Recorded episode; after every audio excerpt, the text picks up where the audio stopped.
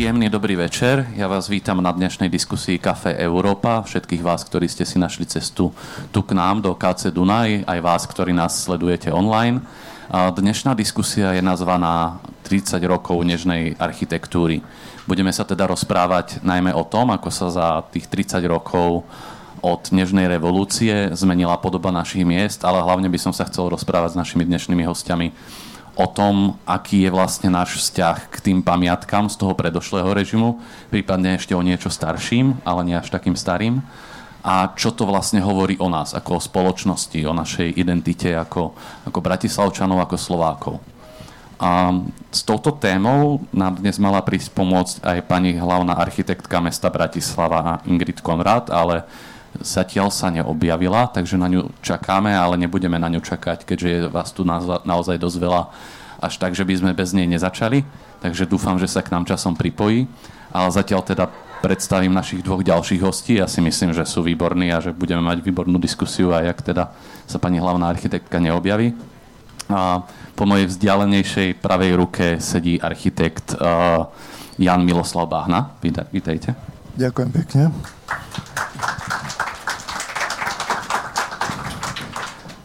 Pán Bahna pôsobil ako architekt od 71. 20 rokov takmer v štátnom projektovom ústave obchodu, kde projektoval hlavne objekty z oblasti obchodu a cestovného ruchu, ruchu. Čiže už počas toho minulého režimu, o ktorom dnes budeme rozprávať. A potom po roku 1990 pôsobil ako docent a neskôr ako profesor na Vysokej škole výtvarných umení v Bratislave, ako vedúci ateliéru a potom pracoval vo svojom vlastnom ateliéri a, a, a ateliér architektúry. A väčšina jeho stavieb sa nachádza v Bratislave a z takých tých najvýznamnejších, ktoré na svojej stránke vyzdvihuje sám, a patrí teda najmä budova VUB banky v Bratislave, vládny salónik na letisku v Bratislave, Vila Linea v Bratislave a Univerzitná knižnica v Bratislave. A okrem iného má niečo dočinenia, čo nám možno aj sám povie neskôr, aj s touto konkrétnou budovou obchodného domu Dunaj, ktorý v 90. rokoch vlastne rekonštruoval, možno povedať zrejme. No, túto budovu sme vlastne stávali ako dom odievania, to bolo, to bolo v rokoch 74 až 85 a potom sme rekonštruovali obchodný dom Dunaj a ešte sme dostavovali obchodnú banku vedľa. Takže tento celý trakt je vlastne taká naša srdcovka, ktorá pomaly chátra, pomaly prežíva, pomaly sa mení. Tak veríme, že úplne nedožíva, keď je tu teda to, to KCčko a máme tu tieto diskusie. Dobre, a po mojej menej vzdialenej pravej ruke máme uh, taktiež architekta Miroslava Beňáka. Vítaj Miroslav. Dobrý deň, za večer. My architekti máme dlhý deň, takže... OK. Uh, Miroslav Beňák je spoluzakladateľ Združenia Čierne diery uh, a čerstvý absolvent doktorandského štúdia na STUčke. S čiernymi dierami sa venuje mapovaniu a propagácii architektonického dedičstva Slovenska, hlavne priemyselných pamiatok a pamiatok mladších dejín. A teraz, ako to sám napísal, že Venuje sa hlavne industriálu a objektom z čias socializmu, ktoré sú vnímané obzvlášť kontroverzne. Takže ešte raz vítaj. A moje meno je Tomáš Madleňák a ja som v mierne nekomfortnej situácii dneska ako moderátor, ktorý vás týmto bude sprevádzať, pretože som tu jediný nearchitekt. A ja som vyštudoval politológiu a pôsobím v Slovenskej spoločnosti pre zahraničnú politiku. Čiže zvláštna voľba moderátora možno na jednu stranu, na druhú stranu mňa to z takého sociologického hľadiska celé veľmi zaujíma táto téma. Hlavne tá identita a, a to, ako prístupujeme vlastne ku pamiatkám zo socializmu a ešte predtým z prvej Československej republiky z Rakúsko-Uhorska. A napriek tomu, áno, som v tejto oblasti laik, takže ak sú aj publiku nejakí architekti, tak mi prosím vopred sa ospravedlňujem a prepáčte, ak moje otázky vám budú znieť možno niekedy trochu naivne. Ale máme tu veľmi dobrý spôsob, ako to môžete napraviť. A v podstate mi pomôcť s tou moderáciou dnešnej diskusie. A to pokiaľ ste tu s nami v KC Dunaj, tak kedykoľvek počas diskusie sa môžete prihlásiť a moji kolegovia vám hodia takúto modrú kocku, čo je plišová kocka vnútri je mikrofón. A môžete položiť svoju vlastnú otázku, ktorá bude lepšia ako moja, verím tomu.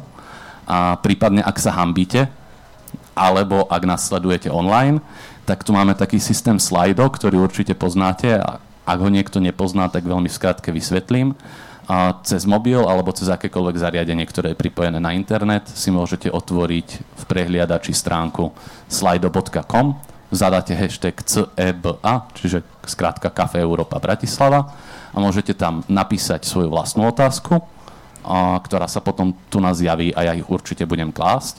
Prípadne môžete dávať také páčiky, čiže hlasovať o otázkach, ktoré položil niekto iný. A ak ich tam bude viacero a nebudem stíhať klásť všetky, tak budem určite klásť aspoň tie, ktoré získali teda viacej takto lajkov.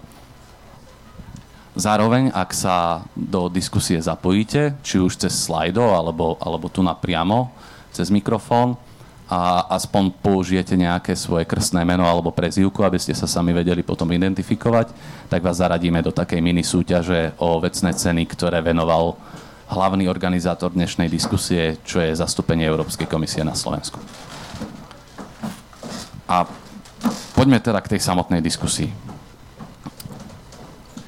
Akým si primyslíte svoje prvé otázky, tak ja začnem so svojimi nejakými výkopovými. A začnem s vami, pán Bahna. Vy ste teda projektoval budovy už počas socializmu a chcel by som sa v prvom rade spýtal, že, že aký máte k tomuto obdobiu tak celkovo vzťah? K tomu obdobiu socializmu z toho vášho pohľadu ako architekta? No, na, môj vzťah e, vyplýva z toho môjho, z tých období, v ktorých ja som študoval a ja som začínal pracovať. Ja som začínal študovať 1961, to boli ešte také tvrdé roky ale v 60. roky začínali sa tak v roku 1963, 4 z roka na rok sa to zlepšovalo. To boli zlaté časy proste našej generácie a vyvrcholili to prirodzene v 66, 67, tak to gradovalo 68, 69 až 70 a to boli proste naše zlaté časy, kedy sme dostali tú školu života, lebo končil som v 67 a to už bolo, to bol práve taký kongres UIA veľký, takže už bola taká proste sláva architektonická, Petržalka veľká súťaž medzinárodná, ktorá teda viete, ako dopadla. Ale postupne mm, sa nám otvárali dvere. Ja som študoval 67 až 70 na akadémii, na Vysokej škole výtvarných umení, ešte druhú vysokú školu. A vtedy, v 68. sme prišli 1. septembra do školy len dvaja proste všetci ostatní emigrovali.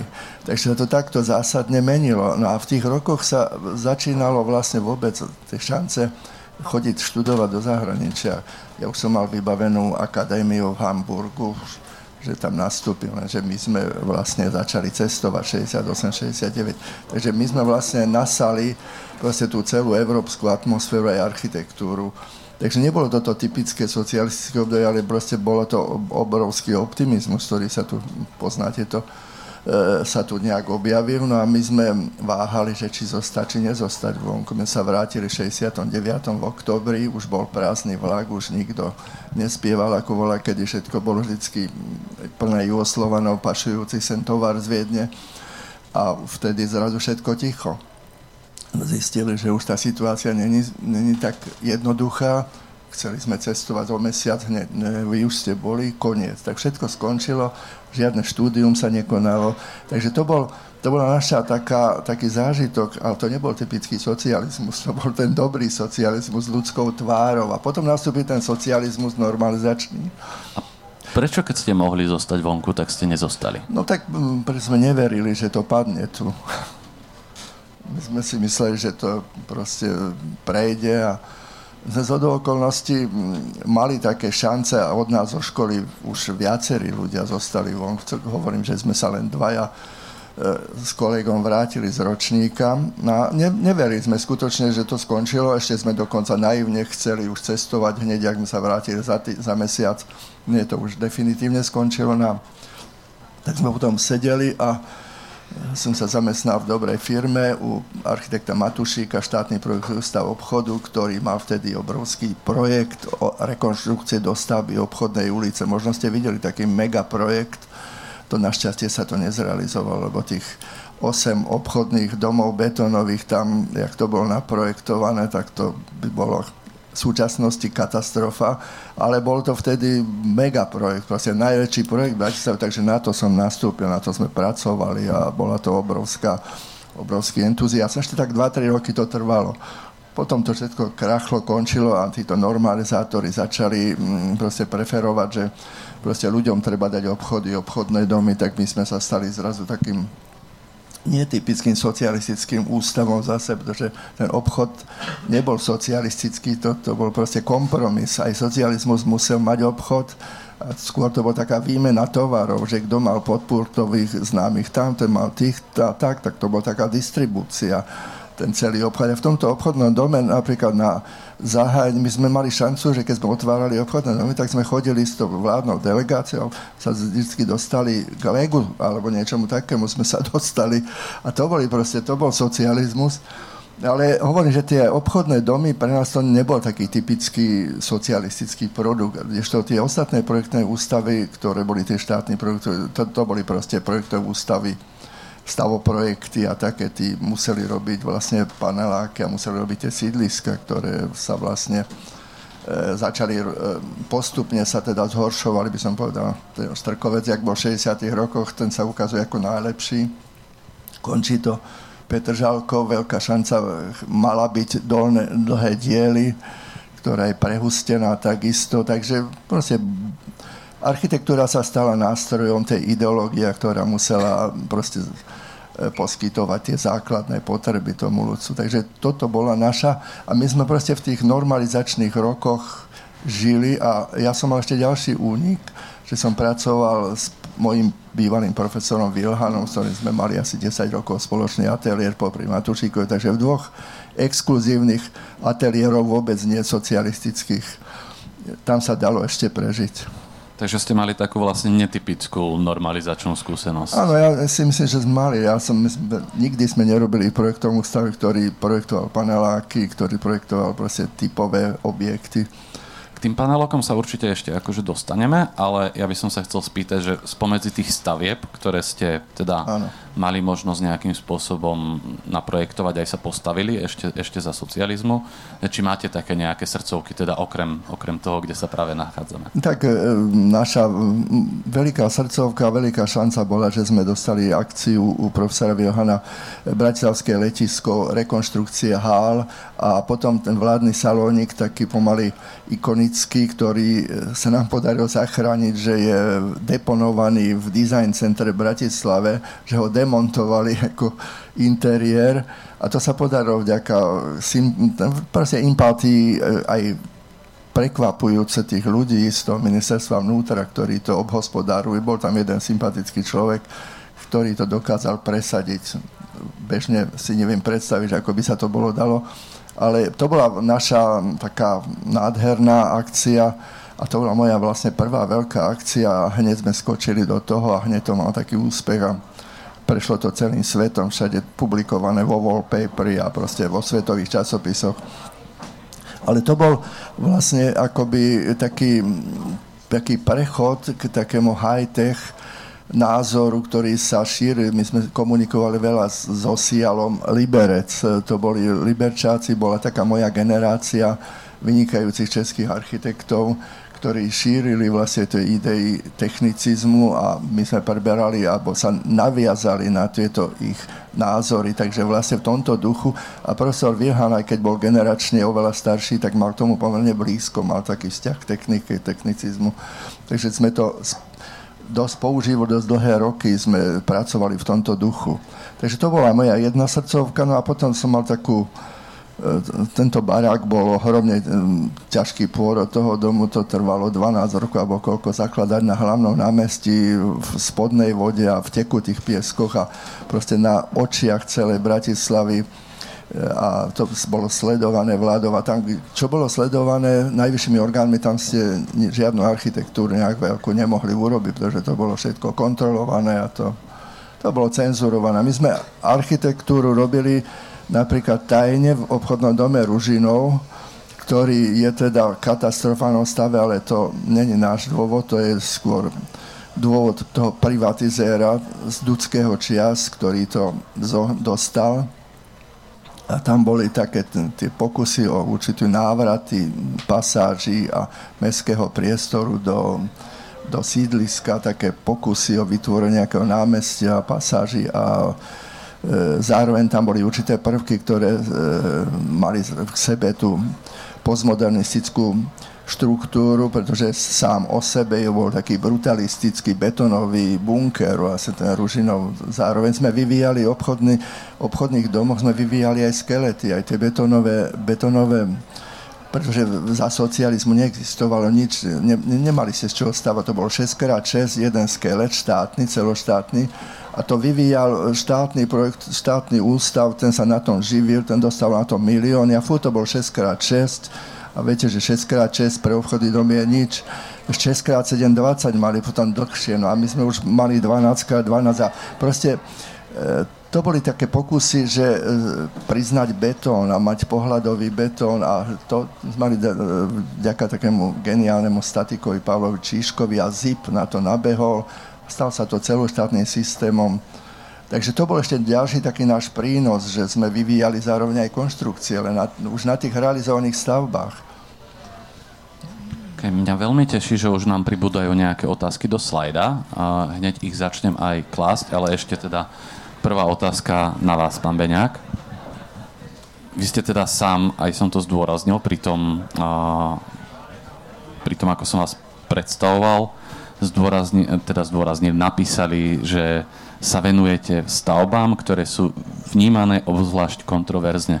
Prečo práve takýmto stavbám ste sa rozhodli venovať? No, ono to má takú dlhú genézu v podstate ono, ja, také tie moje korene a to, že prečo som sa rozhodol archite- pre architektúru a pre stavebníctvo, tak sú v podstate ešte nejaký z, det- z detstva. A ma vždy bavila práve tá historická architektúra a počas takmer celého svojho štúdia som sa sústredil hlavne na to, že ja, keď som aj prišiel na školu, tak ja som vlastne vnímal väčšina ľudí, ktorí, keď sa povie, že nejaká architektúra, tak si predstaví domy, tak do konca 19. storočia alebo ešte do toho do začiatku 20. storočia a už to ďalšie, ten funkcionalizmus sa tak ťažšie vníma a tiež som si tak prechádzal takým obdobím, že ja som bol predtým hlboko ponorený skôr v tej historickej architektúre a tak som sa istú dobu dosť predieral na škole. Nakoniec som sa dostal na ústav dejín a ochrany, te, dejín, teórie a ochrany pamiatok, čo je vlastne Uh, jeden z tých takých uh, ústavov, ktorý sa práve venuje tej historickej architektúre a tam som sa dostal bližšie k industriálu, ale k tomu som mal zase blízko cez otca keďže ten robil šoféra a ako malého chalana ma vozil po uh, a brával takto, že keď chodil brať nejaký materiál, tak ja som kopec tých fabrik videl. No a vyrastal, vyrastal som vlastne, v, a teda žijem stále v Trnave, čo je také malé historické mesto, ktoré je práve výrazné to, to, to, tým historickým stredovekým jadrom a to je vlastne taká tá najpredávanejšia vec toho. No a ja som v podstate dlhé obdobie, akože tomu, industri- tomu ten industriál mi začal veľmi na tej škole imponovať a vlastne na tom ústave som sa našiel a stále to bolo tak v tej, to, tomu, že som sa venoval viacej možno tej historickej architektúre a prípadne teda tomu 19. storočiu.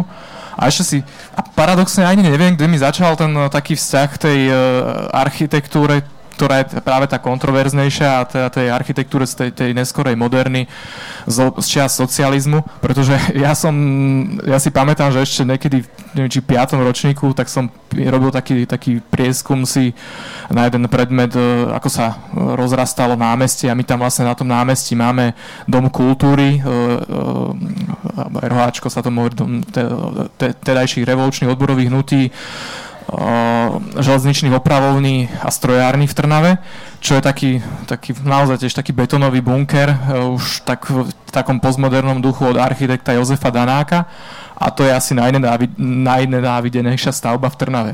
A ja si pamätám, že ešte v, na, na, na strednej škole sme tak robili taký projekt, že, že ako ho prekryť, aby sa tak viacej zapadol do toho, do toho uh, historického jadra. Tam sme si to tak skúšali a potom ja som po, počas vysokej školy sme tam mali skúšobnú dokonca s kapelou, ale stále som k tomu tak neprišiel náchod. Ako vnútri to bolo zaujímavé, ako kopec tých, uh, tých socialistických objektov, ale stále mi tak viacej asi, ne, ne, neviem, nejak mi to až tak neimponovalo.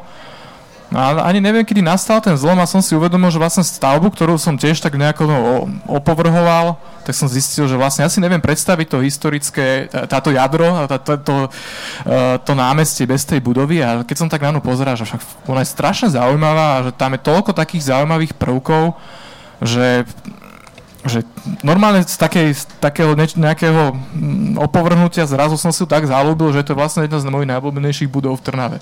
A začal som sa viacej venovať práve tej, tým, že ako človek ako si prechádza tým industriálom, tak podľa mňa z toho industriálu veľmi rýchlo skočí k funkcionalizmu a práve k tej modernej architektúre a naozaj už ten industriál mám pocit, že stále takým, že o ňom sa hovorí viac a viac a práve o tejto tej modernej architektúre, to som si vždy hovoril, toto bude ďalšia vec, ďalšia téma, ktorá, ktorá zatiaľ sa o nej nejako nehovorí, ale podľa mňa toto je, toto je nový industriál o pár rokov. No a dnes je to tak, že a tak som vlastne sa, sa rozhodol, že aj tie lebo robím v Trnave také cykloprehľadky, ktoré sa venujú práve tej takému prezentovaniu tých, tých mladších dejín od toho industriálu až uh, v podstate po tej modernistické zásahy, lebo teda v tej, tom historickom jadre sú obzvlášť kontroverzne vnímané. A mne tak napríklad vadilo, ako pre, pre architekta, už toho takého, ktorý otvoril konečné oči aj k tej, tej mladšej architektúre, tak mi to tak vadilo, že vlastne ten, pri väčšine ľudí zostáva stále ten názor, že však toto je strašná architektúra, to by odtiaľ malo zmiznúť. No a tak som sa rozhodol, že budem robiť také cykloprehľadky, kde budeme prezentovať práve aj hodnoty tejto, tejto socialistickej architektúry a trošku ukazovať v inom kontexte, nech vlastne ľudia vnímajú celú tú genézu. A vlastne tak, ja tomu hovorím, že ono to není že nejaká architektúra, ktorá by bola vyslovene opovrhnutia hodná, ale je extravagantná voči tomu historickému jadru. A to bola aj taká nejaká snaha, že teda poukázať na to a, a hlavne ono sa, e, aj tá kontroverzia okolo toho, že čo sa plánovalo zbúrať, tak ono je to zase jedna vec, ktorá, na ktorej sa dá v podstate budovať istý spôsob aj cestovného ruchu.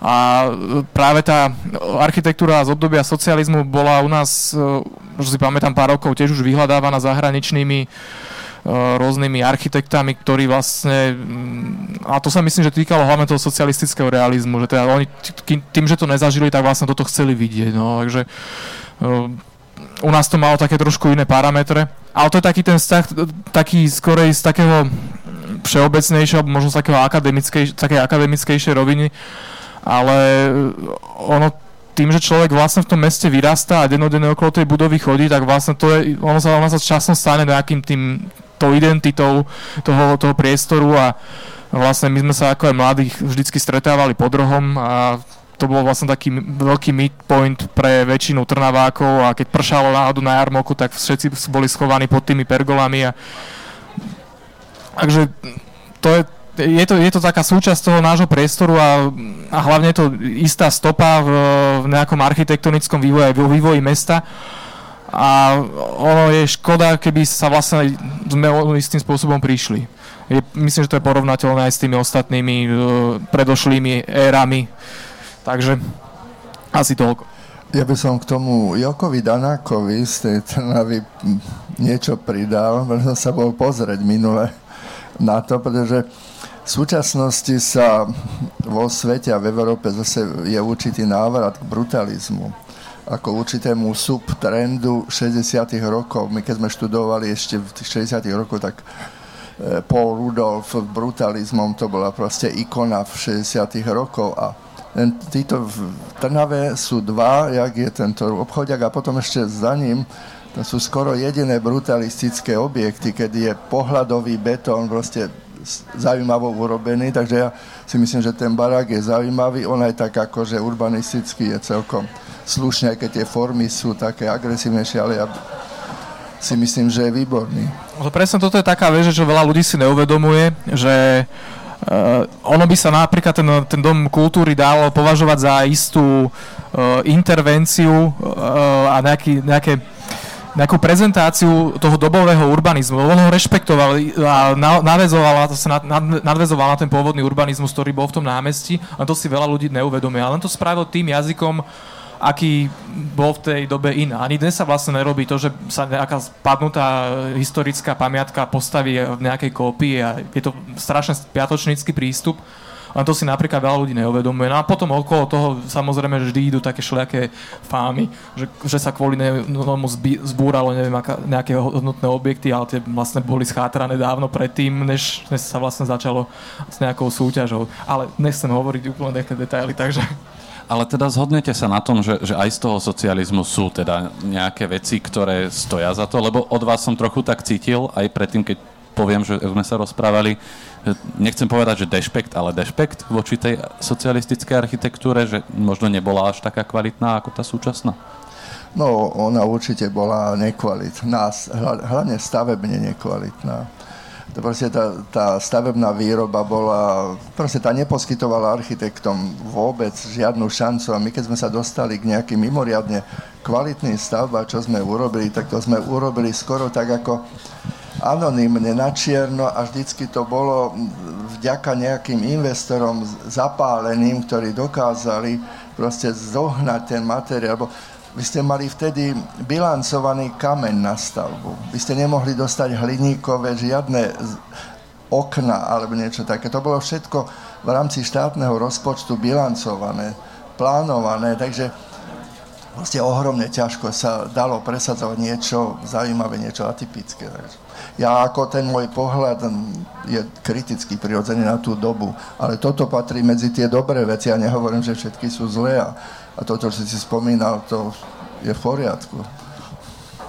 OK, ja som sa iba chcel uistiť, než sa posuniem k takému ďalšiemu okruhu, lebo podľa toho, čo zatiaľ pribúda v slajde, sa dosť veľa otázok e, točí vlastne podľa mňa okolo takej väčšej témy, že čo z toho dajme tomu, že socializmu, alebo aj ešte predtým, že vlastne čo z toho je hodnotné a hodné nejakej ochrany a čo nie. Napríklad Jakub, teraz keď to nájdem, áno, Jakub sa pýta, že po koľkých rokoch od realizácie si myslíte, že je adekvátne, aby stavebný objekt už mohol byť pamiatkovo chránený? Hmm, to sa nedá nejak paušálne povedať, to, to je individuálne.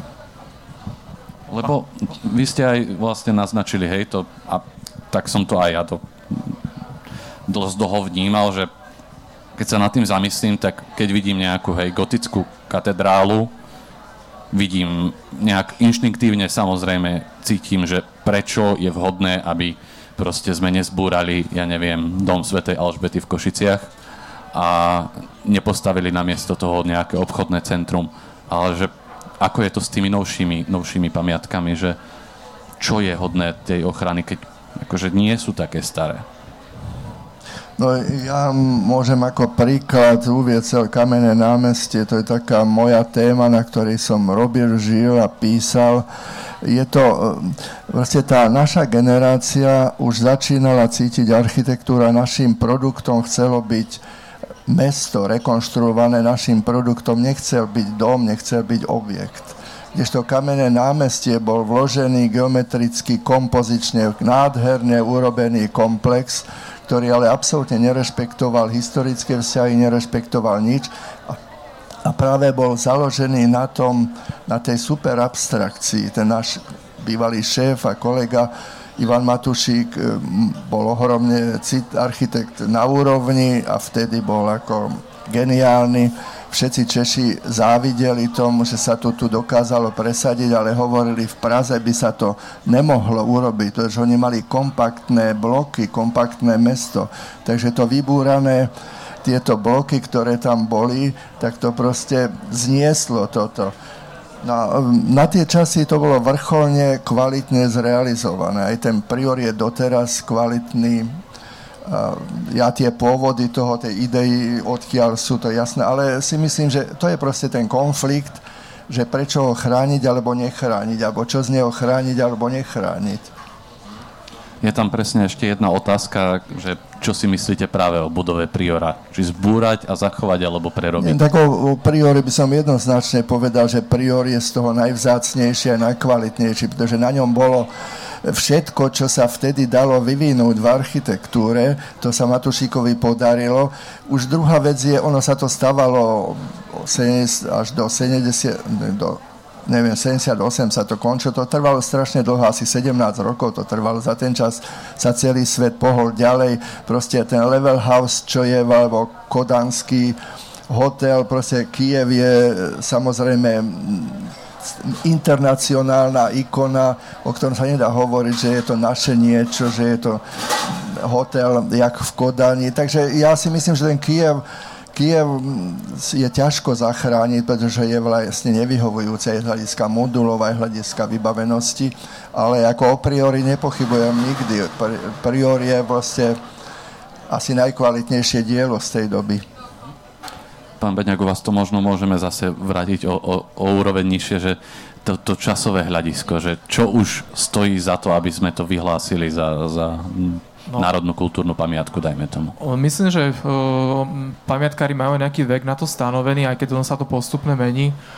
A neviem, či to bolo 40 rokov um, alebo 50, není som no. si teraz tým istý, oni v tom majú nejakú tú metodiku, ale ono sa to veľmi vyvíja, ako keby aj ten pohľad na tú architektúru, na to, to chápanie tých hodnot.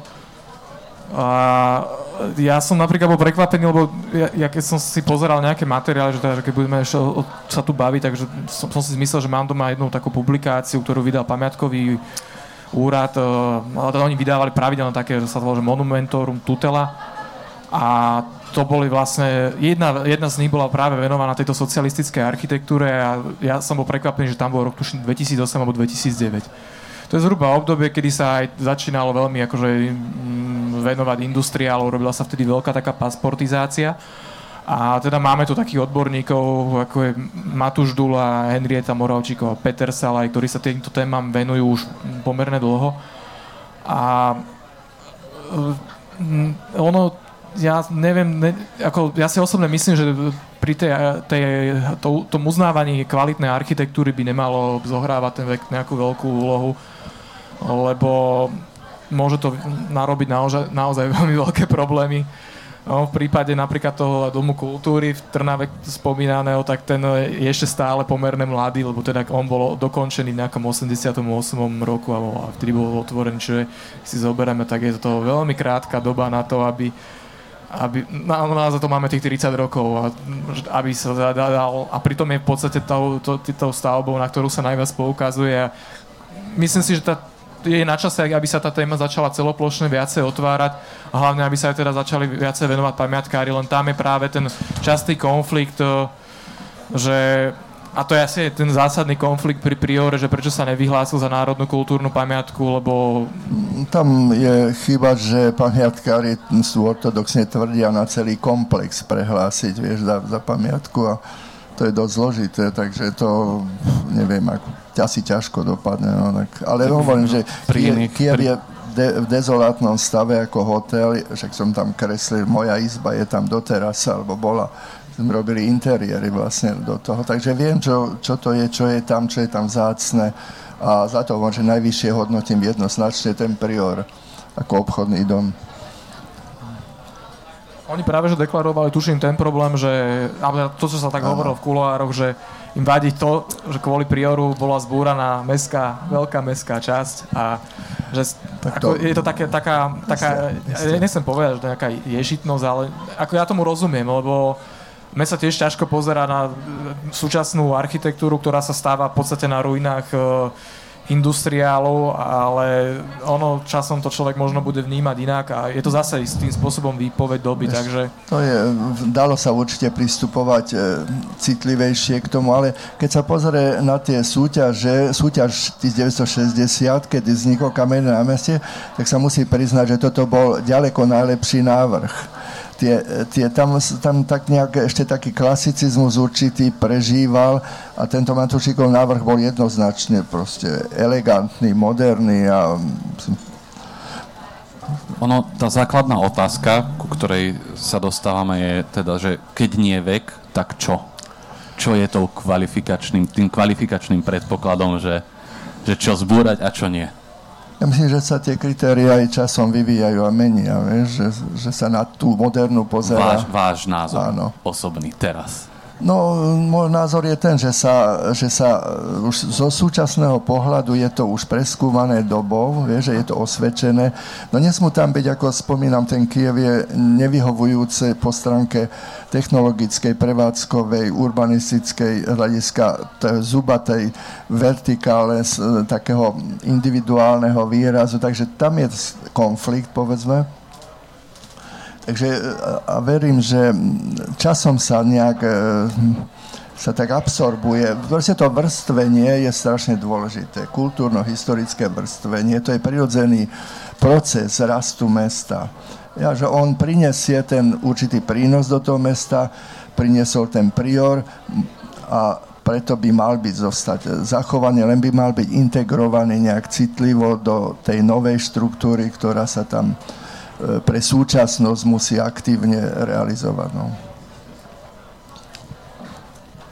Ja nechcem hovoriť nejaké, akože nejaký výcud hodnot, alebo čo, to asi ani netrúfnem, že na to by sa, sú na to kompetentnejší ľudia, ale to, čo akože me tak, je, čo si myslím, že by malo byť nejaká pravdivosť tej architektúry. A to je práve aj to, že, no, no. že to není uh, vyslovene nejaká, um, to povedať tak, No, je, že je to pravdivá výpoveď doby a v tých kvalitách, ktorú si to vyžadovalo. A to je jedna vec. A druhá vec, že či teda tvorí nejaký, e, nejaký prvok identity e, toho daného miesta. Taký prior určite asi tvorí. No a to, sú, to je taká asi jedna z vecí, lebo vždy to ide podľa mňa aj pri, tej, pri tejto, tomto druhu a architektúry, hlavne tej mladšej, ono, tá ochrana sa dá možno nie z takých dvoch líniách. Jedna je tá, tá taká odbornejšia, tá kunzistorickejšia, že teda povieme si, toto sú naozaj tie architektonické kvality, umelecké kvality, je v tom zaintegrovaná nejaká významná osobnosť architektúry plus nejaké historické veci to je taká, tá, práve tá, taká tá exaktná, prípadne technológie, to už ako v tejto dobe z, veľkú, veľkú úlohu zohrávalo práve nejaký aj posun vo výstavbe.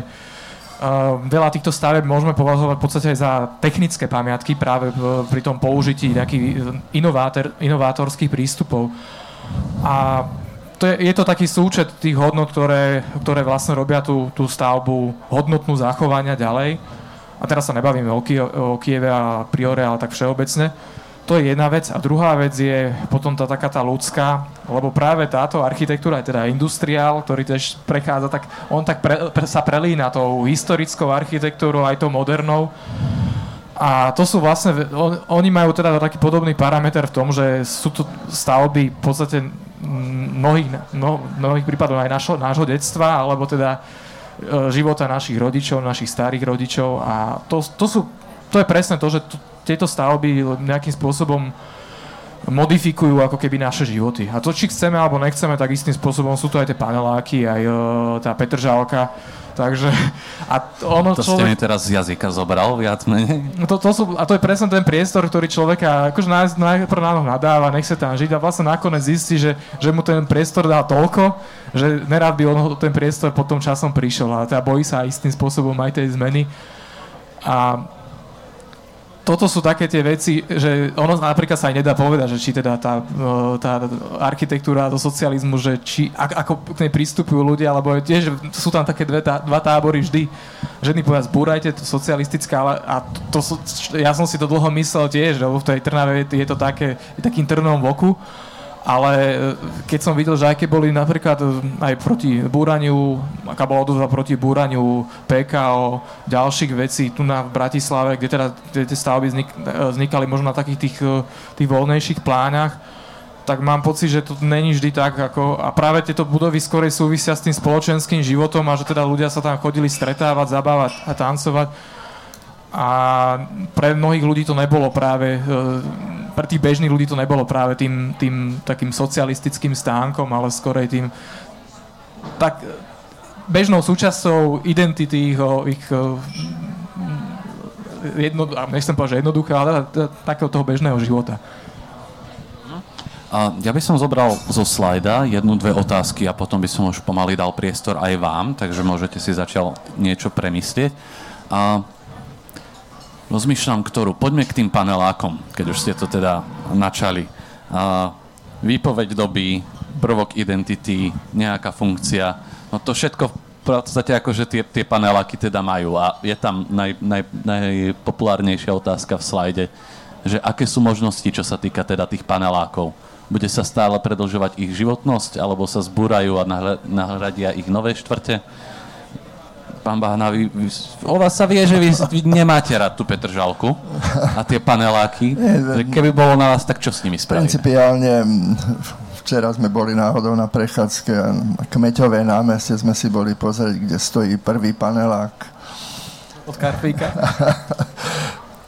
ono to bolo na tú dobu ako progresívne, pretože tá technológia montovania to bolo progresívne. Prirodzene tá moderná architektúra to prinášala. Najhoršie je, keď sa architektúra zneužije režimom a ideológiou. Tá Petržalka, vlastne ten rozdiel medzi Štrkovcom a Ružinovom a Petržalkov je vlastne ten postup alebo ten úpadok tej spoločnosti tým smerom normalizačno-ideologickým, že na tom, v tom Ružinove, to boli ešte 60. roky, kedy bol a tie dobré 60. roky, čo som hovoril, to, to sú jednoznačne také inšpirácie škandinávskymi sídliskami, Tapiolov, ale Beringby švédským a fínskym. A len tam bola jedna chyba, že tí naši stavbári všetko vyrúbali najprv, až potom sa stavali a teraz sa, sa Ružinov stal tým dobrým sídliskom. Myslím, že tam ak bývate, určite ste spokojní. Som. takže aj ja som bol nedávno, boli tam ružinovské trhy teraz v parku a tak, takže tam to žije a v tej Petržalke to bolo zneužité, pretože po tej veľkej medzinárodnej súťaži, kedy bolo veľké húra, fantastická vec sa ide vybudovať sa čím ďalej, tým to bolo horšie, hustejšie, vyššie a proste mm, bolo to, bolo to jednoznačne. Na druhá vec, že tam presťahovali tých ľudí z podhradia, tých mešťanov a prišli tam ľudia z mimo Bratislavy, takže stratilo to ten charakter mest. Bolo to sídlisko, nebolo to mesto. No. A tá Petržalka to cíti doteraz, aj keď sú tam určite. Veľmi nepríjemné mi je hovoriť o Petržalke, že tí ľudia, ktorí tam žijú, ktorí majú svoje príbehy, tak im hovoríte, že žili ste zle a žili ste v zlom. To je veľmi ťažké hovoriť niekomu. Dobre, nehovorme teda o Petržalke, lebo takéto sídliska, také tie klasické panelákové máme všade na Slovensku, aj v námestove, odkiaľ ja pochádzam. Ale aj, že... aj vo svete. Áno. Dobre, tak poďme aj do toho sveta, že, že čo s tými No tak e, jednoduché peknými sídliskami. v východnom Berlíne to búrajú, tam oni majú, majú to kam proste umiestniť tých ľudí. Východný Nemecko sa vysídluje a tí ľudia z toho Marcánu alebo kde, kde sú 22 poschodové paneláky a také, tak, tak to sa búra. Tam ja neviem koľko, 100 tisíc možno ľudí alebo bytov je proste zbúraný. Oni si to môžu dovoliť, lebo skutočne sa to vysídluje, ale u nás my si nemôžeme dovoliť proste také niečo. Ale pre mňa je to katastrofálne, sa pozeráte, ako naša reprezentácia z Bratislavského hradu sa poz- všetkým ukazujeme, jak, jak ten svetopluk sa díva a, a tým Petržalčanom tam ako kýva, že je to taká naša, náš symbol je. Že slovenský symbol je svetopluk, ktorý máva na, na Petržalku. Áno, si tak, to vyjadruje ten slovenský symbol. He. Ja ja neviem, ako, jediné, čo si myslím, že čo je limitujúce a čo doteraz neviem, že ako, ak, aký na to, ako, ako to uzavrieť, či sú tie, tie paneláky ešte také nekvalitné, alebo že koľko vydržia, že či sú za tým zenitom, alebo kedy je ten ich zenit. Ale osobne si myslím, že mnohé z týchto panelákov má oveľa lepšie dispozície, ako, sú, ako je súčasná zástavba. Aj a som asi aj spokojnejší v tým, že momentálne sme síce pod nájme ešte z takých tých poctivých tehlových domách, e, domoch, ale v podstate celé, celé detstvo a rodičia bývajú v tých, už tých, tých novších, v tých 80 čo boli, neviem, te, te, jak sa ten systém volal, to boli paneláky už teda mali tie porobetónové scény a babka žila v Bauringu, so s Bauringom sa mi tiež veľa tých spomienok mieša s tými typickými dispozíciami. No a ako u nás je jeden veľký problém s tým, že ako ste spomínali, že teda není to ekonomické, ekonomické sa to nedá spraviť. A hlavne teda aj v súčasnosti by to bol obrovský problém, keby sme teraz niekomu povedali, že viete čo, musíte sa vysťahovať z tých panelákov, lebo teda chceme to zbúrať a postaviť niečo nové. Neviem, kto by, aký, kto by s týmto prišiel vôbec, že, že takéto niečo sa má udiať. To by, ne, nedá, ako na, na, naše, na naše pomery je to asi No, vieš čo, keď si toto načal, tak ja začínam mať pocit, že pomaly bude málo stavebných parciel a v, v tejto výlovej štvrti, alebo nikde tam nedostanete parcelu, len si kúpite starý dom, ktorý zbúrate a na ňom si postavíte vilu.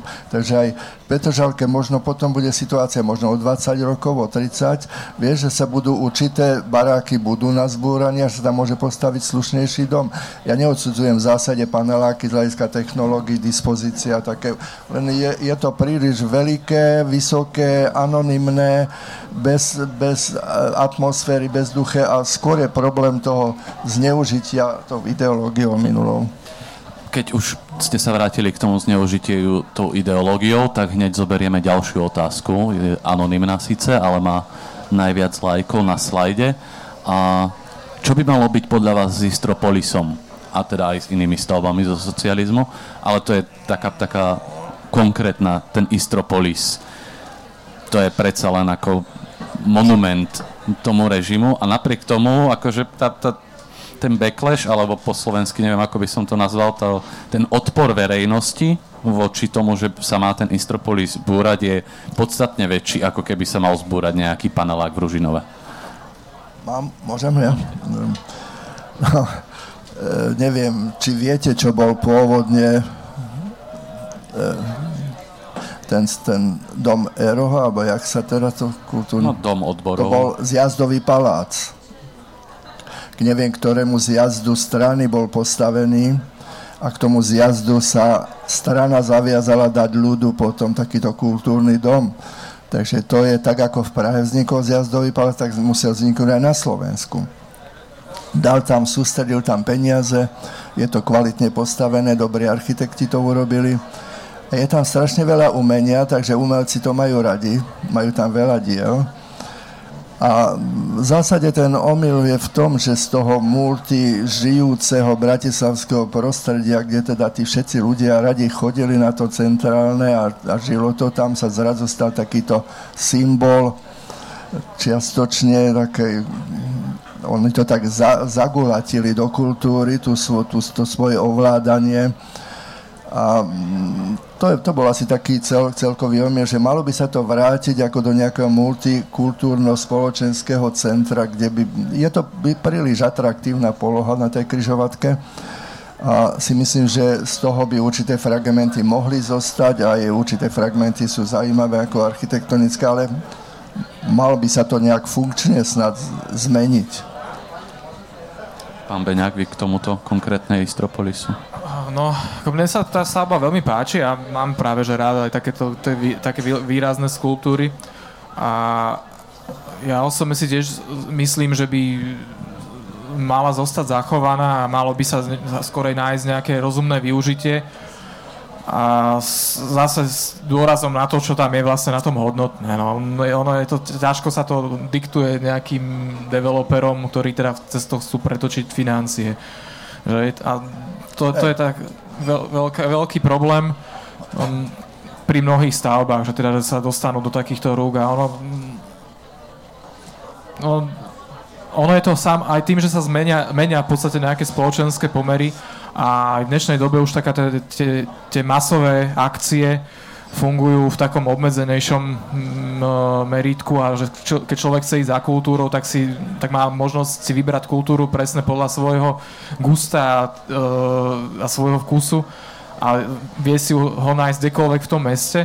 A už pri takýchto veľkých veciach, kde sú to takéto obrovské sály, je to možno, že problém aj s tým, s tým naplňaním tej kapacity a ako bohužiaľ teda tieto stavby sa stávajú takými polofunkčnými až nefunkčnými, aj keď teda asi ja mám pocit, že sa stále sa tam nejak snažia nejak udržiavať nejaké, nejaké akcie, ale no, treba tomu minimálne zmeniť réžiu a možno to aj nepotrebuje nejaké príliš veľké stavebné zásahy do toho, aby ten objekt dokázal fungovať, ale skôr, možno nejaký atraktívnejší manažment a, A hlavne tam myslím, že aj tá výškovka pri tom, ktor- a tie výškovky sú o niečo ľahšie adaptovateľné, možno na tie novšie funkcie. Ťažko povedať. Výškovky sú ešte zložitejšie, pretože to nemá technológie, vieš, na čo potrebuje tá výšková budova. Je to s tým kubanským mramorom vyobkladané. Keď vidíš, že to tiež doviezli z Kuby, tí to nevedeli, kde predať vo svete. Ale toto sú také zaujímavé veci, že, že už aj tie príbehy za tým, no. že to, ja by som mal osobne už len kvôli tomuto nechal ako takú vec, že poďte sa po, Abo, pikošky. Ako o... keď dovie, doviezli na, Bra, na Pražské národné divadlo taký zelený, zelený kubánsky mramor, nádherný mramor, len nikto to nevedel rezať Československo, to bolo tak tvrdé a oni to nemohli nikde skutočne predať len do východného bloku. A tak v Leviciach, kde je slovenský priemysel kameňa, tam majú všetci obrubníky a na cintorne z toho zeleného mramoru kubánskeho, to na, si všimnite, keď budete v Leviciach. Dobrý typ na nejaký ďalší výlet. Uh, ja by som mal aj sám otázky, ale už v tomto momente by som sa spýtal, či niekto v publiku by sa chcel spýtať a už tam vidím hneď prvú ruku tu na vpredu. Poprosím kolegov, tu na tento pán. Poprosím vás, vaše krstné meno a otázku. Ďakujem. Eh, volám sa Jakub Liptak. Chcem sa spýtať pána Bahnu, či by mohol trošku eh, špecifikovať, že ako si predstavuje zachovanie fragmentov Istropolisu a zároveň teda pravdepodobne likvidáciu tých ostatných fragmentov, že a, a ako si, ako, tak, ako, to, ako praxi by to... to nejak neviem presne, ale viem, že sú tam určité, určité priestory, ktoré sú zaujímavé a si myslím, že integrovanie toho kultúrneho centra do nejakého multifunkčného obchodného centra, že vieš, že tam je vlastne tá situácia je veľmi zaujímavá, že cez ten podchod sa dá vlastne teraz tú celú oblasť nejak zokruhovať. Ono aj tá tržnica, čo je oproti, aj tá by potrebovala trošku nejakú inú náplň, alebo oživenie, alebo cez ten podchod, prepojenie teraz, ktorý sa teraz už aspoň na ten centrál podarí, takže tam by mohla vzniknúť podzemí ako ďalší svet, kde by mohli byť aj, aj kina, aj všetko možné, ďalšie, vieš. Takže ja si myslím, že práve to by tam potrebovalo, že aký život komplexný, ja ti nepo, nepoviem, že koľko čoho, tam, tá sála je zaujímavá, ten Jožo Jankovič urobil krásny strop a proste tam je strašne veľa mm, umeleckých diel zaujímavých, tak určite by sa snažili to zachovať. Ale ako ten môj názor je, že zachovať určité časti, ale doplniť ich tými inými funkciami, aby, lebo tá kultúrna funkcia, ktorá tam je, tá veľmi ťažko prežije Vidíte, že aj tie obchodné centra ťahajú za sebou kina, ťahajú za sebou iné funkcie. Jedine také prežije. No a je to kryžovatka špičková, bratislavská, tak verím, že keby sa to tam podzemí poprepájalo, že by to mohlo žiť vlastne, ale tá celá štvrť by mohla žiť aj od centrálu až a takto zokruhovať. Možno, aby sme sa trochu posunuli už teda od tej konkrétnej otázky Istropolisu, tak aby som o, opäť zo slajda ešte viacero otázok, nemá síce najviac o, hlasov táto otázka, ale viacero otázok, čo som pozeral, smeruje vlastne k tomu, že nakoľko kvalitná, keď hej, kritizujeme niečo z toho, z toho socializmu, že nakoľko kvalitná je tá súčasná uh, výstavba. A poďme k tomu, čo sa uh, tam pýta kto? Anonymný opäť. Čo si myslíte o terajšej veľkej výstavbe okolo Eurovej a NIV? nakoľko, nakoľko je toto podľa vás kvalitná architektúra, to, čo sa tam všetko stavia? No, ťažko, sa to strašne ťažko hodnotí. Ako, ja v tom ešte stále vidím možno aj tú takú stopu toho, že boli tam hodnotné stavby, ktoré zanikli a ktoré si myslím, že sa dali integrovať a vytvárali oveľa, oveľa silnejší prvok identity.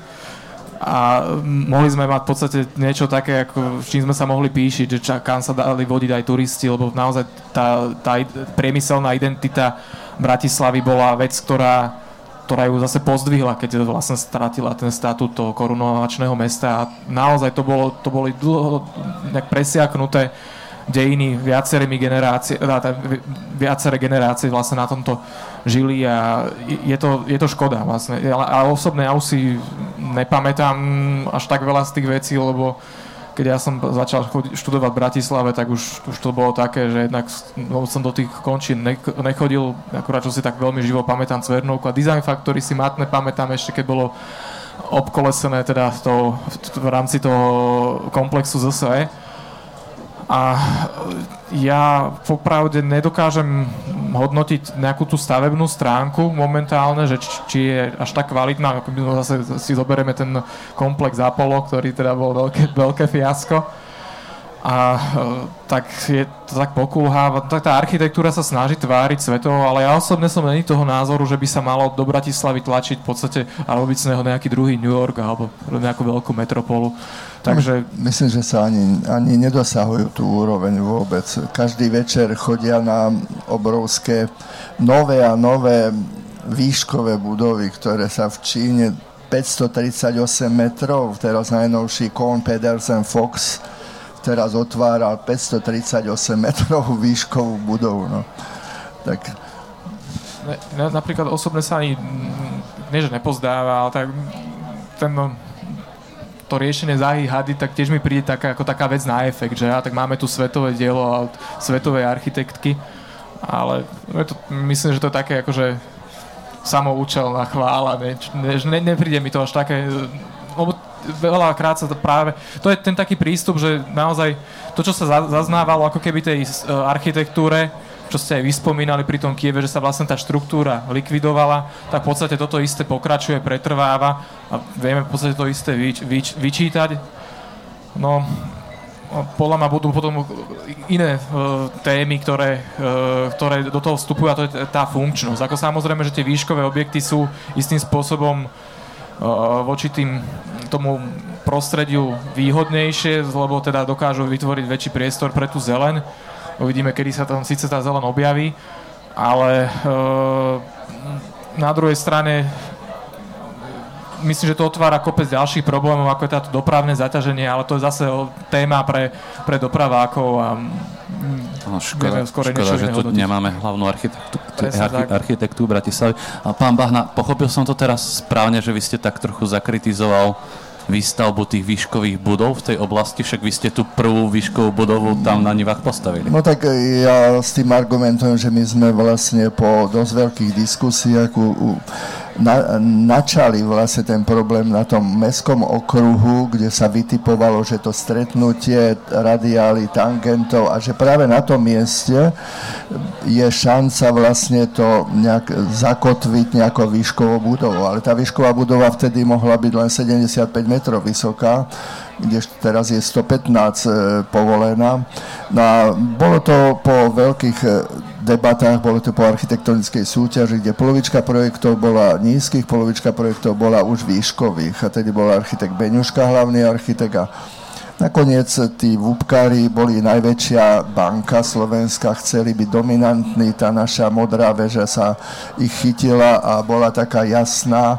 Ja ako mm, som presvedčení sme využili ten efekt iluzionistický elipsy, kde vyzerá vyššie a prevyšenejšie ako v skutočnosti je. Takže ona sa tam medzi tými developerskými modernami, takzvanými terajšími, ten vedľajší HB Reavis, ten odpad, čo si sami nakreslili tí, e, tí, tí developeri, aj Ďura Hantabala ako architekta ako prepustili z toho. Takže to je ich dielo a tí druhí sluhovia developerov, ktorí sú na druhej strane, tak to tiež je proste len také náhodné. Ja zase na rozdiel od kolegu považujem tú zahu za, za celkom slušné dielo, pretože je na tej, na tej proste línii, na tom obvode a je to tá sústava kolmo postavených elips, ktorá nevytvára hradbu, ako zase tie plechovice na Bajkalské, čo sú tie tri, tak tie vytvárajú hradbu mesta. To, tak by nemali vyzerať. E, tie elipsy sú na to, aby boli vzdušné. Mm. Takže Zaha po tejto stránke je to jedno z najumiernenejších diel Zahy, pretože ona má ďaleko horšie veci ale fakt také konfliktné vo Viedni sa nedá bývať v jej bytoch a tak a v Prahe hrozí pri Masarykovom nádraží takisto prestavba bloku dosť drastická od nej, ale toto je tak pomerne umiernené. A myslím, že ten parter, keby sa podaril ešte tam s tým Jurkovičom a takže nemusí to... A jeho e, takou nepríjemnosťou je, že ho vidíte už z mesta, už vidíte z Kolárovho námestia od Michalskej brány, zrazu vytvárajú takú sústavu za starým mestom sa vám zjavujú, že je to trošku blízko k tomu centru. No a pre mňa sú tie výškovky, jak sa tromfujú HB Reavis a GNT a toto a ktorý bude vyšší, no to sú ako malí chlapci, keď sa hrajú ale tak aj vy ste chceli postaviť tú výškovú budovu no, čo najväčšiu. My sme ju stavali, pretože vyjadrovala, ako vtedy to bola najväčšia banka. Ono to, tá výškovka má koľko dôvodov. Je urbanistický dôvod, že chcete nejakú dominantu niekde a chcete vyjadriť proste tú spoločenskú prioritu toho, toho tej spoločnosti, ktorá chce. Takže to sú dôvody. No nie len akože developerská, aby som postavil najvyššie a najviac bytov tam dostal, Viete, že to je, to je vlastne ten omyl developerský.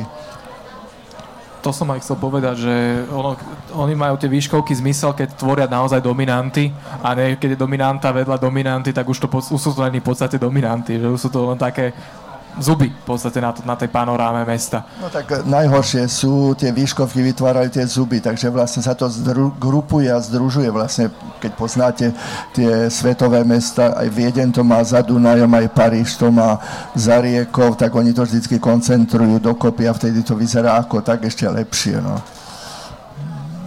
Presne to som sa chcel spýtať, no. že teraz som sa nad tým zamyslel, že no veď ale práve tie budovy teraz v Bratislave, keď sa zamyslím, hej, tak tie, ktoré sú také sa osamostatnené, tak tie podľa mňa vyzerajú tak, tak zvláštne. Že... No to, to je také zubaté mesto a to proste neprispieva. No, tu sa nikto nezaoberá.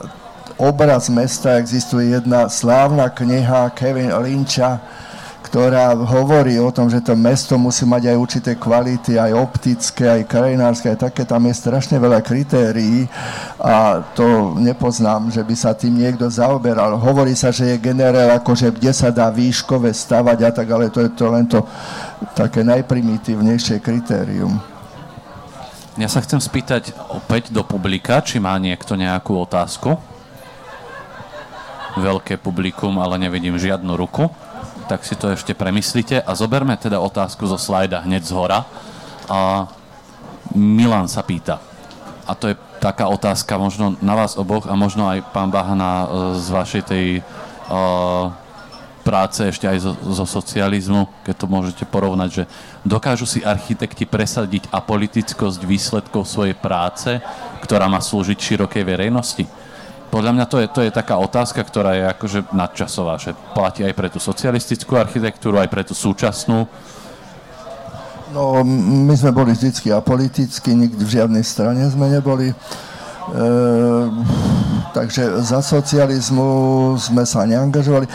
Zažili sme mečiarizmus, zažili sme rôznych prezidentov, robil som prezidentské vily pre rôznych prezidentov, žiadna nestojí aj pani prezidentke Čaputovej chystám list, a pretože robí chybu, keď sa nehlási a že by si mala mať prezidentskú vilu, že nemôže bývať v domčeku v radovej zástavbe, tiež sa nepatrí bývať tak, ale proste my sme neboli politicky nejak, aj keď e, sme robili pre rôznych ľudí tak ono určite v tom minulom režime, v tom normalizačnom, vieš, tam, keď sa robil, kto robil ten zjazdový palác, tak ten bol zaviazaný. A, a, a čo tá súčasnosť podľa vás? Akože, keď súčasnosť to, čo je sa zaviazaná podhradie, iným, iným, zaviazaná iným, iným, iným spôsobom.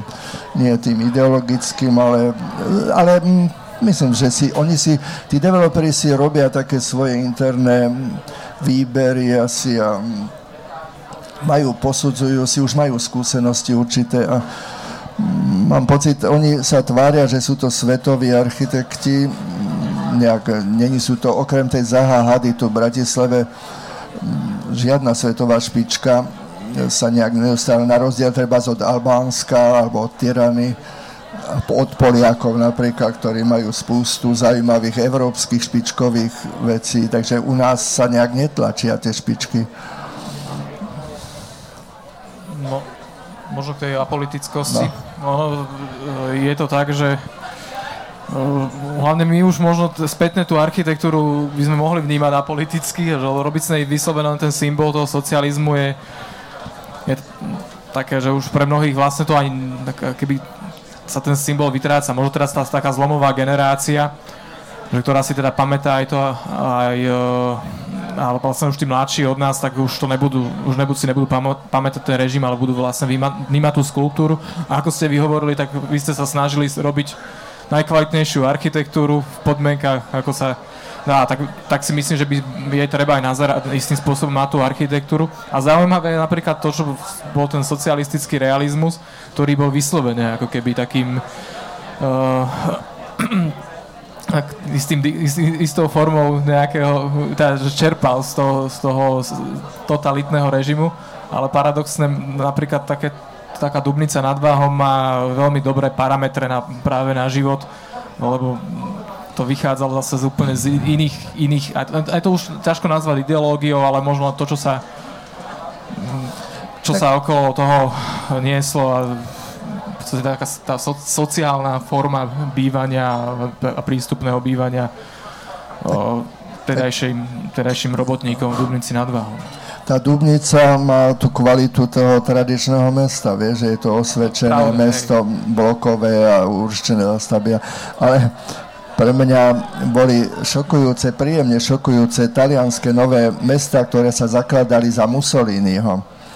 To je pod Rímom, v Láciu, je Sabaudia, je tam 6 miest, ktoré skultivovali tú krajinu a postavili nádherné modernistické mesta a to není žiadna Dubnica, je to absolútne moderné mesto, také, že by sa ani Fuchs, ani brnenskí funkcionalisti za to nehambili a pritom ho tam oslavujú.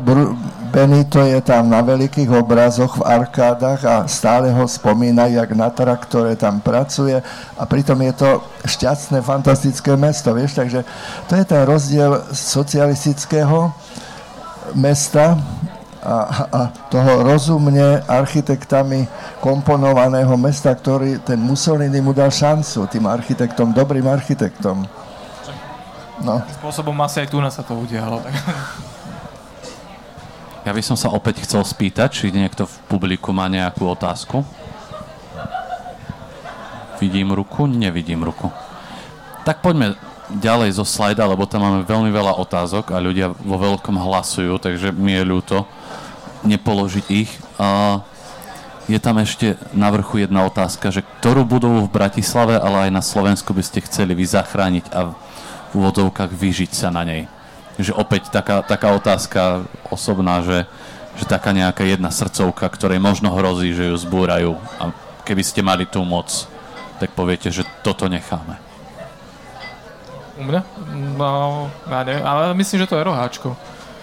To je to je taká vec, ktorá je teda ošemetná, ktorú si myslím, ale zatiaľ teda tak ale podľa mňa tam je prezieravo použité toľko betónu, že ani výbuch uh, uh, nejakej bomby by, by, ju ne, by tú stavbu nepoškodil.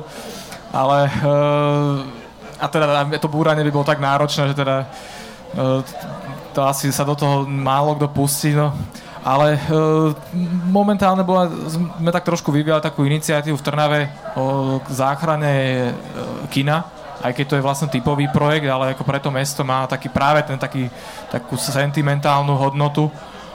A to by som bol rád, keby sa podarilo a tak zatiaľ to k tomu smeruje, že teda uvidíme, že ak sa to vyvinie nakoniec, ale dokonca aj uh, v podstate to kino otvára celú tú tému ochrany tej, tej modernistickej architektúry uh, v, no, v našom meste, no, v Trnave a tuto v Bratislave tak ja by som bol docela rád, keby sa aj ten, ist, ist, e, ten Istropoli zachoval, aj ten Kiev. Tak asi nemám takú, že vyslovene jedno. Tá srdcovka je u mňa v tej, práve v tej Trnave.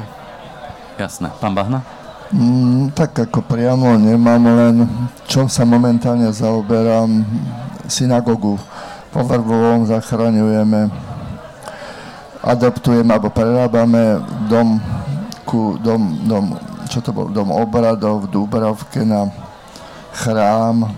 Pokúšame sa zo socialistickej architektúry vytvoriť architektúru, ktorá by bola duchovná, ktorá by poskytovala nejakú atmosféru pre nejaké duchovné stretnutia. To sú také moje témy menšie. No a potom hlavne by som podhradie chcel zachrániť bratislavské. OK. Um, keď hovoríte o tom, že, že najnenavidenejšia budova v Trnave, tak logicky najnenavidenejšia budova v Bratislave a trúfnem si povedať, že možno aj na Slovensku, hlavná stanica vlaková. Pýtam sa, lebo akože nahráva mi tá otázka uh, opäť zo slajda, že patrí hlavná stanica v Bratislave medzi zbierku čiernych dier. Čo si myslíte o tomto skvoste? No to je trage- tragédia, takže to... Ale odzrkadluje tú situáciu spoločnosti a v Bratislave. Tak... OK, tiež je tam nejaké umenie, je tam nejaká freska, je to obraz no, svojej doby. To som vôbec ne, ne, nehodnotil. Ako, to je proste odraz doby. No. Lebo pozri, to je... Ale nezaslúži si tento obraz prežiť. Tak je, tam je spústa problémov. To keby sa začalo teraz prerábať tá celá štvrť, tak to, to si neviem predstaviť, ak by sa to teraz, čo sa deje dolu okolo tej autobusovej stanice, tam je to rovina, tam je to voľné, ale tu na v tom prostredí, však myslím, že sa do toho nechcú púšťať, že to jeden za druhým primátori odkladajú a že to len vymalujú a dajú tam 5 lavičiek a tak a nikto s tým nevie pohnúť. Vieš, aké boli rôzne varianty. Však aj teraz stále pri dome odborov má byť konečná za stanica, alebo aká my...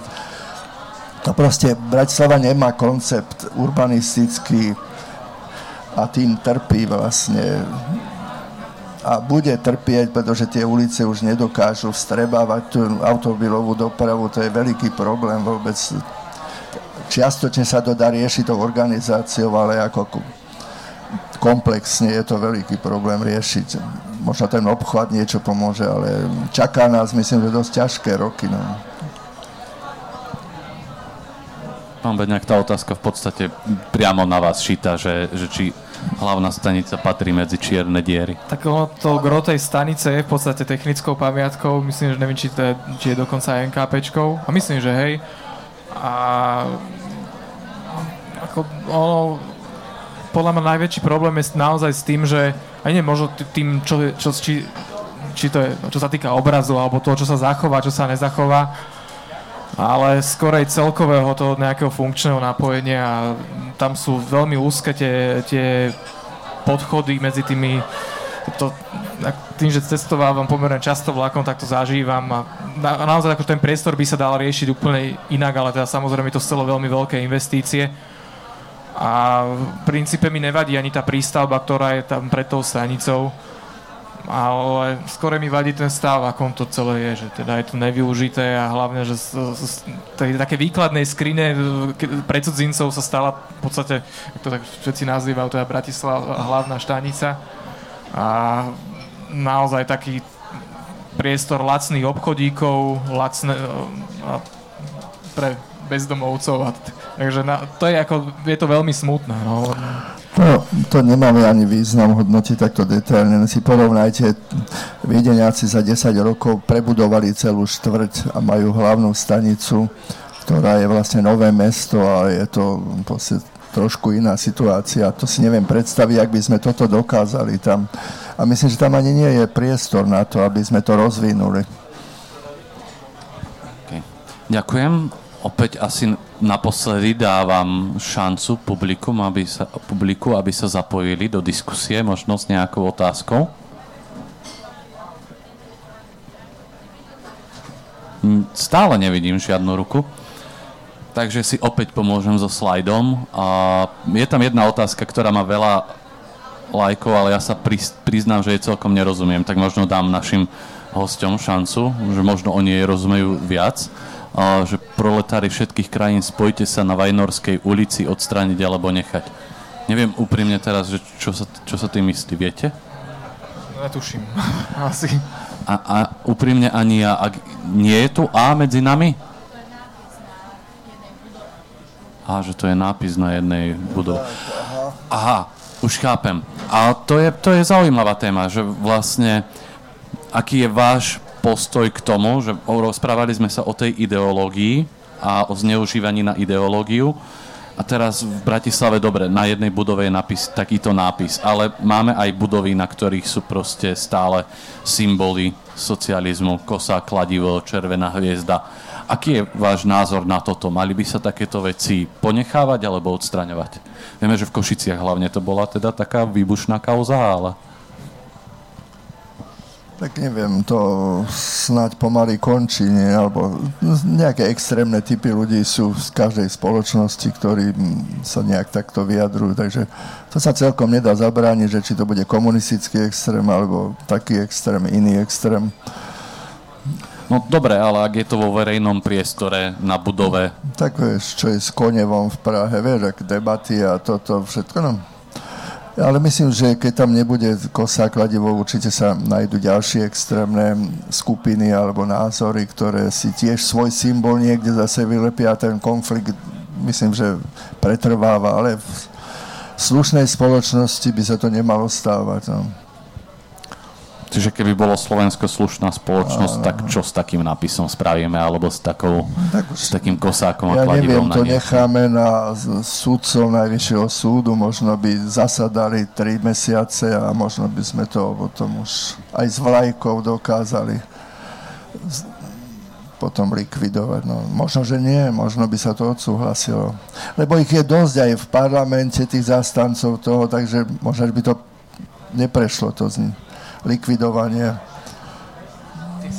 Áno, tak vieš, že to ťažko môžeš. Tak v demokratickej spoločnosti sú tie názory rôzne, no však to máme kotlebovské názory, máme také názory.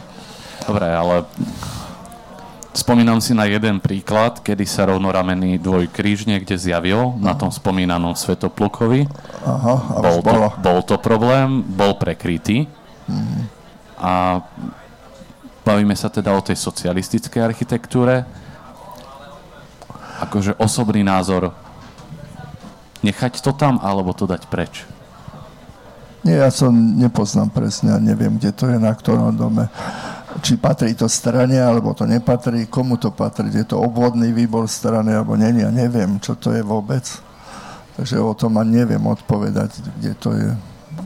OK. Pán Beňak, váš názor no, na túto celú problematiku? Akože to je veľmi ošemetná vec. O... To by bolo na osobitnú diskusiu celú. Určite. určite. A možno, že som není asi úplne kompetentný na to, aby som nad tým robil závery. Dokonca my sme mali také, že už sme sa o týchto veciach bavili aj u nás v rámci združenia a teda kolega je teda tak rapidne proti tomu, že by sa to odstraňovalo. A ja osobne si myslím, že že také fragmenty uh, takej nejakej starej, týchto ako zase v tom, to, čo som hovoril, že pri tej architektúre je v tom istá pravdivosť. Pokiaľ je to len nejaký fragment, nejaká, nejaký nápis, tak zase to taký bod, ktorý nám pripomína istú našu minulosť, ktorú sme si prešli a mali by sme byť natoľko vysporiadaní s ňou, že nám to, že môžeme vnímať ten nápis skorej typograficky ako zaujímavý prvok, ako nejakú vec, na ktorou sa pousmieme, že takouto vecou sme si prešli a už, to máme, že už nám to nič nehovorí. A to isté si myslíme o tých kosákoch a kladivách.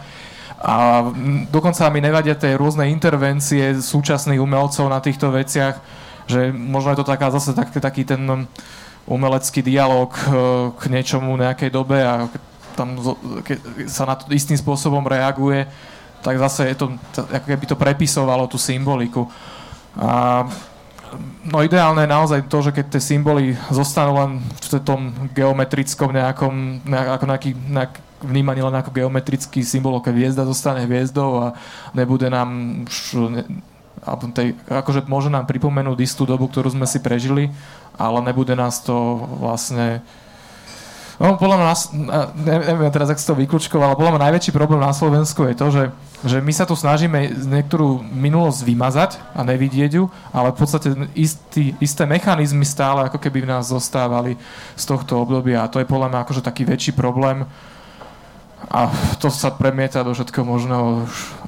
Ono, viete, ten dôvod, prečo vás touto otázkou, keď som ju teda konečne pochopil, trochu dusím, je taký, že v podstate toto, že niečo symbolizuje, ten komunizmus, je jedným z dôvodov, ktorým sa, neviem, ospravedlňuje aj to, že niektoré tie budovy, ktoré možno podľa nás majú zostať, sú zbúrané. A ja konkrétne, keď si teraz spomeniem na to PKO, ktoré som dosť dlho riešil, a, tak časť tej verejnej diskusie bola aj práve o tom, že a čo vy tu chcete, aké PKO vlastne nechať.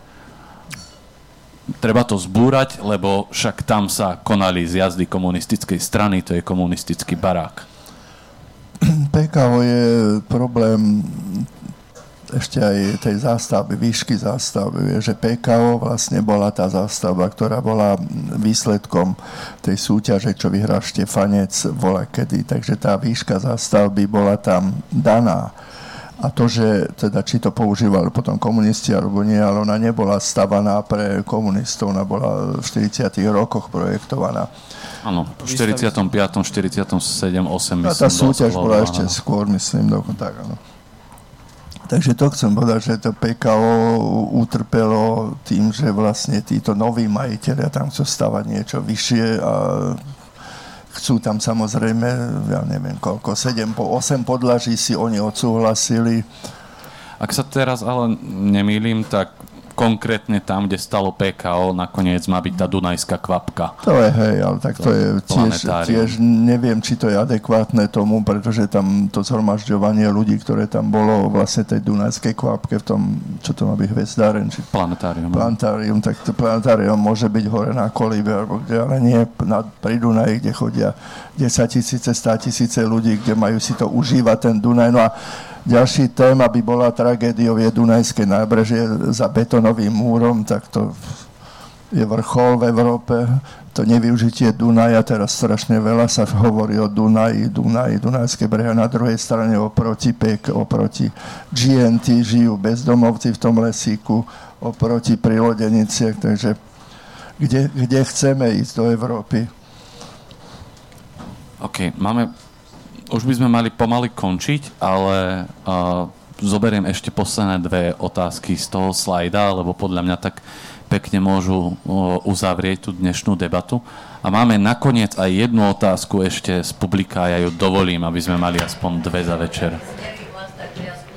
A, ale poprosím vás do toho mikrofónu, aby to aj do toho streamu išlo. Poprosím, uh, keď ste spomenuli na Petržalskej strane tých bezdomovcov, vedľa uh, Auschwitzu je nemecký veslársky klub. Je to, je, to, je to hamba Bratislavy. Katastrofa, no. Áno. To je od slávneho Konráda, architekta Konráda. Myslím, že je to v súkromných rukách, viete koho, nechcem povedať meno, patrilo to televízii, bol to sklad dlhé roky, teraz že vraj aspoň strechu pamiatkári to sledujú, nič nedokážu presadiť. A oproti, čo je ten Belušov klub, čo bol ďalšia lodenica a za ním sú potom tí bezdomovci. Takže to je jedna z najexkluzívnejších polvoch bratislavských a tá vyzerá asi takto. Ja teda na záver spojím tie dve, tie dve otázky, ktoré tam majú najviac hlasov. Lucia sa totiž pýta, že či máte nejakú súčasnú novostavbu, ktorá podľa vás za 30 rokov môže byť považovaná za pamiatku terajšej doby? Pán Bahna, predpokladám, že vaša budova VUB napríklad? No, ne, neviem, netrúfam si to odhadnúť. To sú zhody okolností, stačí iniciatíva nejakých ľudí, pamiatka tak a sa to podarí presadiť. Veľa razy tie pamiatky sú jednoducho presadené, niekedy sa to nedá, takže tom nie, ja e, mám akorát také spomienky. My sme rekonštruovali veľa stavieb z medzivojnového obdobia, tej našej slávnej medzivojnovej moderny. My sme mali od 1920 do 1939 sme mali také zlaté časy, že sa tu rozvinula tá moderná architektúra a z tých čias máme veľmi citlivé, veľmi zaujímavé a my sme robili výstavu o slovenskej architektúre vo Viedni v Ringturm Gallery a Rakúšáci pozerali, že vy tu máte takéto stavby z toho medzivojnového obdobia. To vo Viedni nemajú toľko stavieb modernistických. To skutočne oni, všetci najvyšší profesori viedenskí konštatovali, odtedy potom aj začali chodiť sem do Bratislavy. A aj k týmto stavbám sa vlastne nevieme celkom chovať čo ste zažili, tá špor, čo sa deje na bezručke s tou sporiť, e, poisťovňou. No ja osobne sme rekonštruovali šporiteľnú tu na, nábrež, na námestí, na, tam napriek tomu teraz tí mladí architekti doniesli niečo také, čo je cudzie. My sme tam máme podľa mňa najlepší interiér medzivojnový, ktorý je losovského typu a úrovne a oni to obložili bielým drevom, bledým drevom, proste tým napriek tomu nikto nedokázal voči tomu nič. Pamiatkári sú u nás v podstate strašne slabí. No, krásnym príkladom je vlastne aj to, čo vyrastlo pod mostom SMP na, na Petržalskej strane. No tak to súvisí tam s tými lodenicami, čo sú hneď vedľa, vieš, tak to nie len toto, ale hneď vedľa je taká, taká ruina nejakej stavby, však si to pozrite, že čo tam je, tak mne, ani to drevo nevadí, ale ešte tie ruiny, čo sú tam, viac vadia, vieš. Pán Beňák, a na vás položím tú druhú od Jakuba a že teda nie tie, tie súčasné, na to som sa už, už trocha pýtal, veľmi sa ma do toho nechcelo, ale že ktorú slovenskú stavbu z 20. storočia tak celkovo považujete za najkvalitnejšie dielo?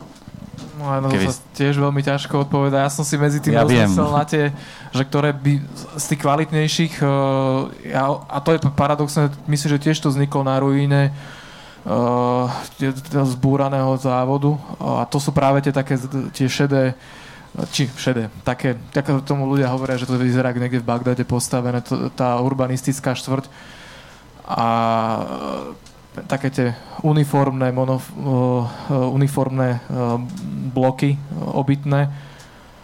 A to sa mi veľmi pozdáva. Teraz si nezmyslím ani, ja sa priznám, že ja som trošku taký ignorant voči niektorým tej, tej súčasnej tvorbe a, a mám pocit, že tuším, toto bolo dielo uh, Valo a Sadovský ale není som si teraz celkom istý. Keď viete, čo myslím, tak, uh, tak to je, to si myslím, že jedno z tých podarených uh, realizácií tu na Bratislave. A osobne si myslím, že napríklad dobrá, dobrá realizácia, ako máme na to Cezara. Myslím si, že väčšinou tie, tie, tie veci, ktoré to vyhrávajú, tak sú, tie, sú kvalitnejšie a mm, mysl, to sú akože asi takí ašpiranti z tej súčasnej architektúry že na to, aby boli vyhlásení no, za, neskôr za národné kultúrne pamiatky. Osobne veľmi pekné, e, pekná vec je tá, u nás v tej Trnave to nádvorie, aj keď tiež som chvíľku tak chodil, že no však vlastne do toho prostredia mi, mi to prišlo také trošku cudzorodé, ale naozaj veľmi, človek sa tam cíti veľmi prí, príjemne a veľmi rýchlo s tým priestorom vzrastie.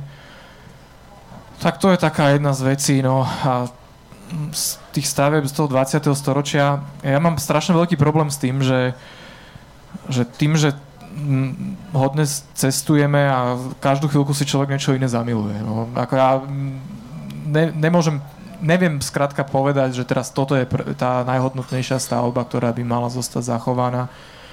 A netrofnem si to ani povedať, lebo to teraz akože takto vyblesne, neviem koľko, strašne veľa stavieb a... To nebolo ani, že ktorá by mala byť za, za, zachovaná, ale že, tak, že prvá je, čo vám napadne, že z 20. storočia. Z 20. storočia asi uh, Belušov vodojem a prípadne ten automatický mlyn, to sú pre mňa také veľmi veľké srdcovky. A a kopec iných vecí. No, tá, radšej to ukončíme, lebo by som, by som sa zamotal. Do, do večera budem rozmýšľať teraz nad tým, že ktorá z tých stavieb, teda ktorá, ktorá stavba je pre mňa taká, akože to, ono sa to vždycky mení. No, to je, tak. OK, myslím, že to bola celkom pekná bodka na záver, takže mne už zostáva iba poďakovať predovšetkým orga, hlavnému organizátorovi tejto diskusie, čiže zastúpeniu Európskej komisie na Slovensku mojim kolegom a kolegyňam zo Slovenskej spoločnosti pre zahraničnú politiku za to, že sme to tu zorganizovali a priestoru KC Dunaj a predovšetkým vám všetkým, ktorí ste dnes do KC Dunaj za nami prišli, vám, ktorí ste nás sledovali a ešte vás poprosím, aby ste mi pomohli potleskom poďakovať našim dnešným hostom. Ďakujeme, že ste prišli.